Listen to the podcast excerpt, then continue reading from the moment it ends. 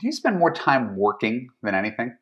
Do you have close friendships but no close personal romantic relationship? Do you take long breaks from dating and tell the world you'd rather be alone? Join the crowd. Today, I'm telling the story of a new Love U client. Her name is Anna, and the revelation she had when we were talking last week. Let's get this started.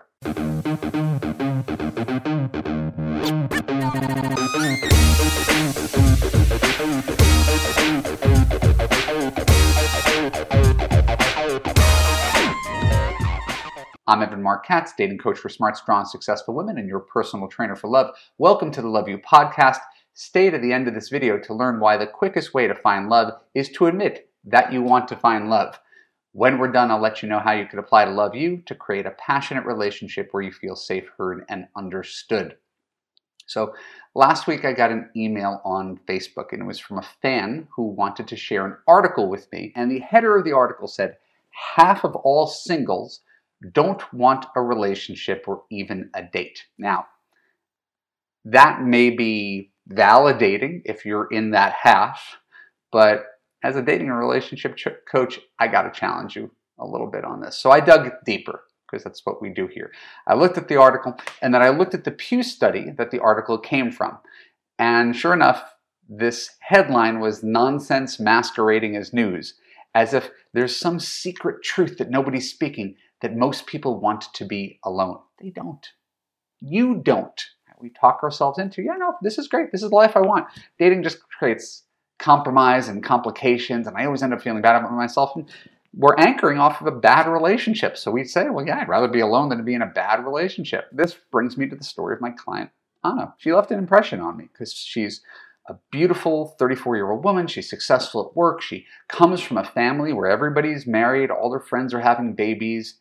And everyone in her world is giving her bad dating and relationship advice. And you know her story. You could identify with her story. She's uh, works 40, 50 hours a week.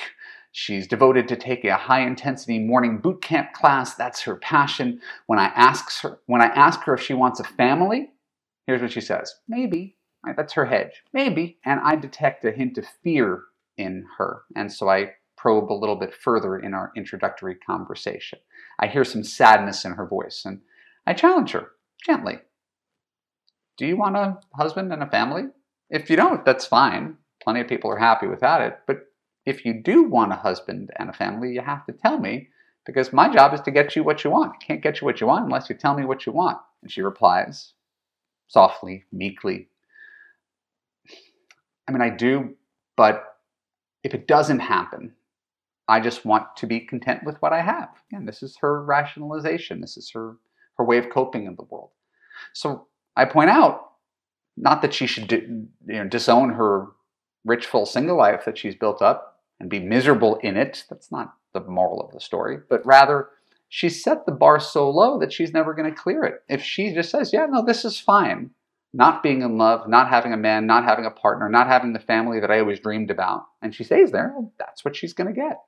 If you want to be a lawyer, but you're afraid you're never going to be a lawyer because law school is hard, it's expensive, you don't want to spend 2,000 billable hours, you know, for the first few years as an associate, whatever your story is, well, you'll never achieve your goal. Right? If you don't start with taking your LSAT and going to law school and taking a summer internship and passing the bar exam, that's fine. The world doesn't necessarily need more lawyers, but you're never going to become one if that's your dream. Can you be content at another job? Because becoming a lawyer is hard? Sure. But if you wanted to become a lawyer, and the only reason you're not one is because you're afraid to fail, it's wasted your life. And that's when Anna's tears come. She's so afraid of admitting what her heart wants, so afraid of wishing for a husband out loud, admitting to me what's deepest in her heart that she won't even tell her friends that she doesn't admit to herself so afraid of looking weak, so afraid of being vulnerable, so afraid of failing, getting rejected, not achieving her goal, that she makes absolutely no progress towards the actual goal that she wants, paralyzed by fear. So, sure enough, Anna admits to me on our Zoom call before we enroll her in Love U that at age 34, she's never had a relationship. And since you know from the Love U podcast that dating and relationships aren't an accident, but a skill, you could see that it would be hard to get much practice, experience, or confidence in this aspect of your life, right? To be able to date and marry if you've never done so before you spend zero hours a week doing the thing that's going to get you your goal, right? You spend 50 hours a week working to put a roof over your head and get all the things you want. Zero looking for love, understanding love, improving yourself, looking into your blind spots, challenging yourself to be proactive and fix your picker. This is not brain surgery. I give a ton of stuff away for free in this podcast, on my blog, my newsletter. Carve out a half hour day to date online. Take Love U for a half hour a week to learn. Show up on weekly coaching calls with other smart women who have everything but the man.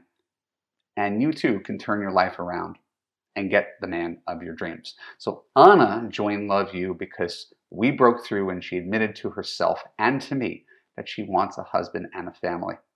So I'm going to give you a hypothetical before we end this video, I want you to think about this.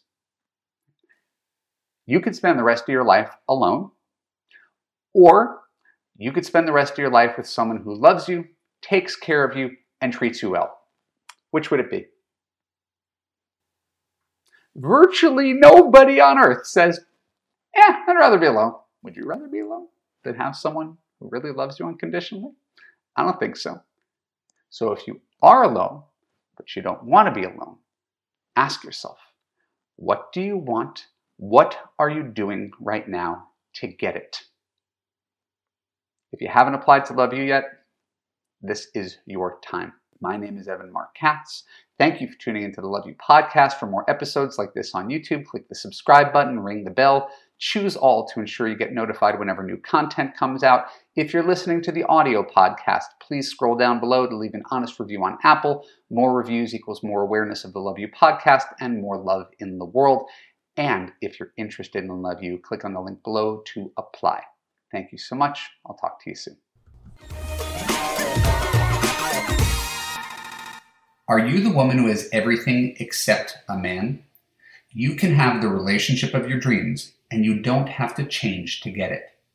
In Love U, you will gain confidence, let go of unhealthy relationship patterns, learn to trust your judgment, understand and attract quality men, assess long term compatibility, and create a passionate, unconditionally loving relationship with a partner who puts you first, never lets you down, and always makes you feel safe, heard, and understood. Go to www.evanmarckatz.com and click on the Apply for Coaching button to get started.